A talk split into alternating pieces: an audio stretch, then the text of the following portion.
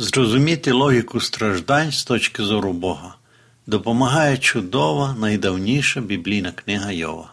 Це практична книга. Вона не про закони і постанови, а про те, що відбувається у серці глибоко віруючої людини, що переживає тяжкі страждання.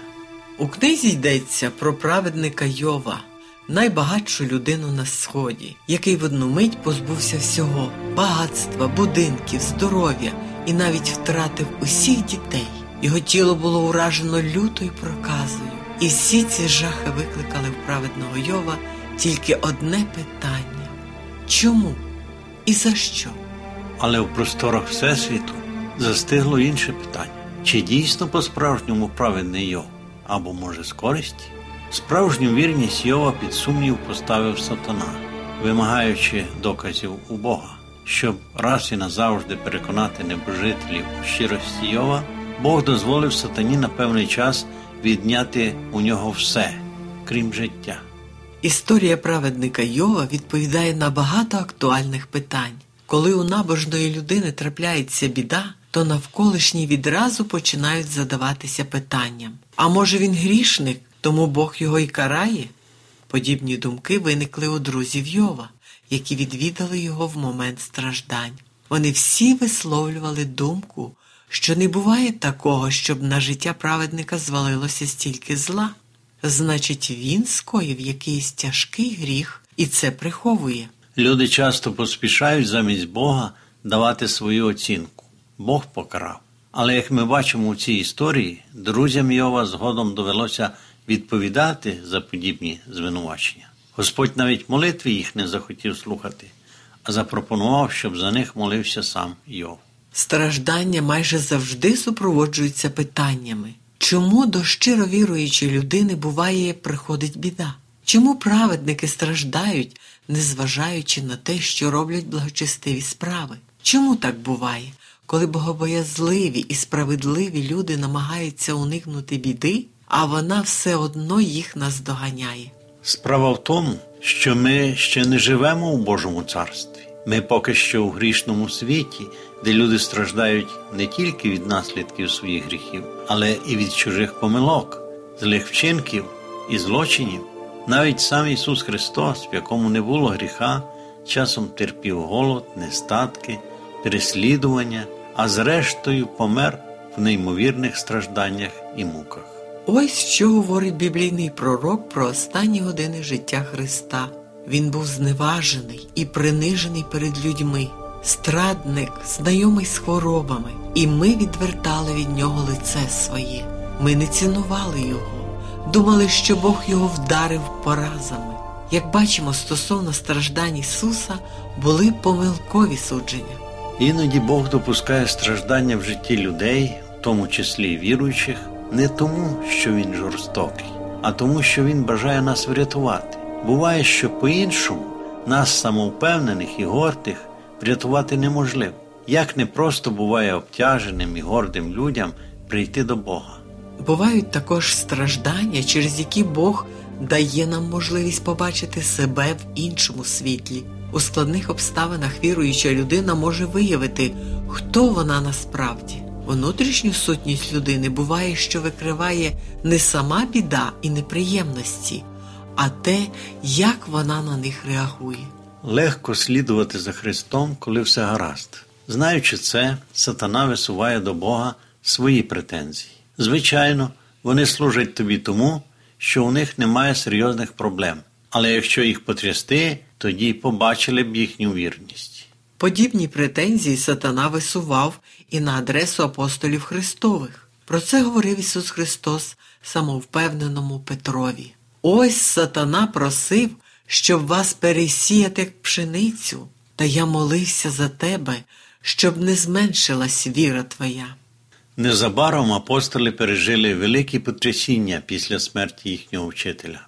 Ці гіркі обставини посприяли тому, що учні Ісуса змогли подивитися на себе по-іншому.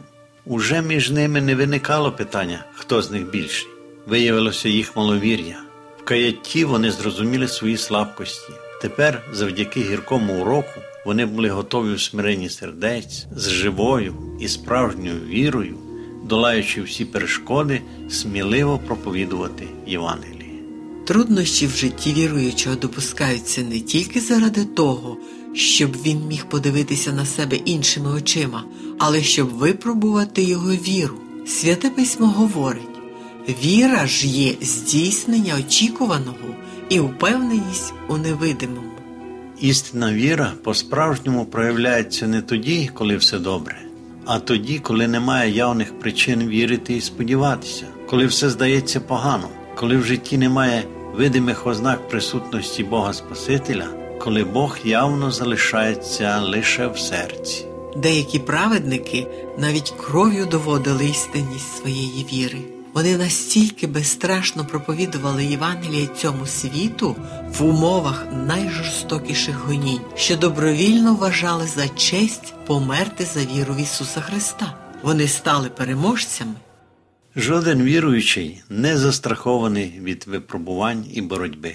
Саме тоді він показує, що служить Богу не за пряники, а тому, що любить його усім серцем, а тому, кого любиш, будеш охоче служити і в труднощах, і в радощах. У своїх стражданнях праведний Йов боровся ще й за честь Бога. Як видно з останніх глав цієї історії, усі дії Йова були виправдані і справедливі. Увесь всесвіт пильно стежив за цією запеклою боротьбою. Чи дійсно праведники Божі є такими насправді? Чи це всього лише розмови? Чи дійсно є на землі ті, хто любить Бога безкорисливо? А може, сатана правий? Може, Бога люблять тільки ті, кого він щедро оточив добродійствами? У Йова лопається і злазить шкіра, у нього нічого не залишається, і раптом увесь всесвіт чує від нього те, що менше всього чекав почути сатана. А я знаю, що мій викупитель живий, і останнього дня підійме із порху шкіру мою цю, і я з тіла свого Бога побачу. Я побачу його сам, мої очі, не очі іншого побачать його. Коли у тебе не залишається живого місця на тілі, таке можна сказати, тільки маючи глибоку і несліпу віру. Сліпе вірування призводить до марновірства і фанатизму, а справжня віра веде до пізнання Бога. В Євангелії від Йоанна, 17 розділі, записані слова, які проголосив сам Ісус. Життя вічне це те, щоб пізнали тебе, єдиного Бога, правдивого і посланого тобою, Ісуса Христа. Пізнання Бога провадить нас до спасіння і, зрештою, до життя вічного. Іноді ми уподібнюємо Бога до себе, але судячи по собі, ми не в змозі осягнути намірів всемогутнього Бога, який чує і відповідає нам молитви мільярдів людей. Пізнання Бога, Його характеру і Його волі це те, що осягається усе свідоме життя з допомогою Його слова, і те, що буде предметом досліджень протягом усієї вічності.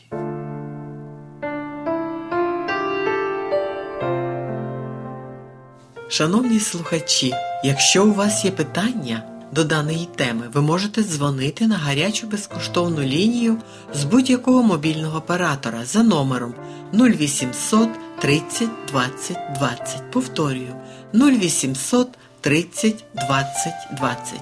Чекаємо на ваші дзвінки.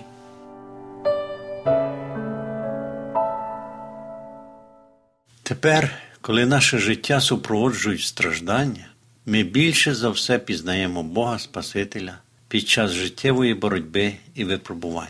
У труднощах ми зближуємося з нашим Творцем. У непростих обставинах людина зовсім по-іншому молиться, не механічно, не за вченими фразами, а щиро, гаряче, покірливо і з надією в серці. Бог не залишає нас наодинці у стражданнях. Він, як люблячий батько, страждає разом з нами, своїми дітьми. У знаменитому псалмі Давида сказано: Якщо я піду й долиною смертної темряви, то не буду боятися зла, бо ти зі мною. Коли страждаємо, то можемо вважати, що Бог від нас далеко. Але Христос каже: у вас і волосся на голові пораховано, не бійтеся. Книга Йова показує, що навіть такі ідеальні люди, як Йов, самі себе захистити від зла і врятувати від гріха не можуть. Проголосивши знамениті слова Я вірю, мій викупитель живий, праведний Йов раптом усвідомив, що йому необхідний посередник.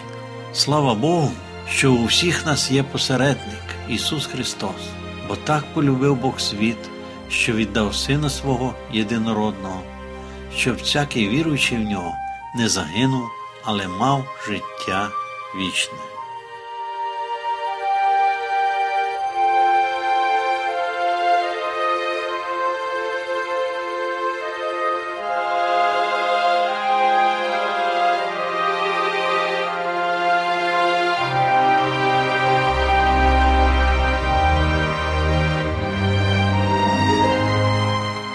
Шановні слухачі, школа Біблії завжди має для вас добрі новини. Пишіть нам на адресу місто Київ 0471, абонентна скринька 36, голос надії. Або дзвоніть нам на безкоштовну гарячу лінію з будь-якого мобільного оператора за номером 0800 30 20 20. Чекаємо на ваші дзвінки. Сьогодні з вами були Іван та Агнеса Чернички. До нової зустрічі!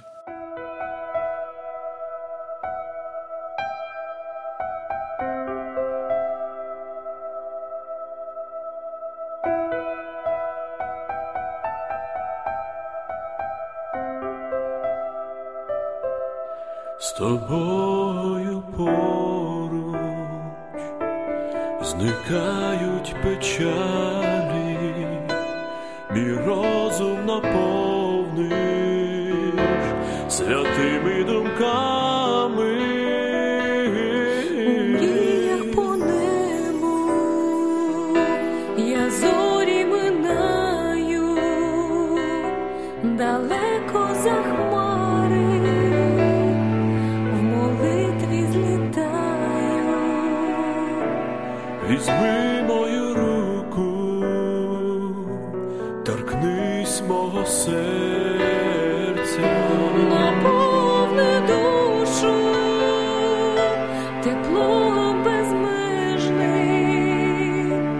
простими словами і поглядом ніжним. Твої святі рани дарують нам вічність. Візьми мою руку. Я очі закрию,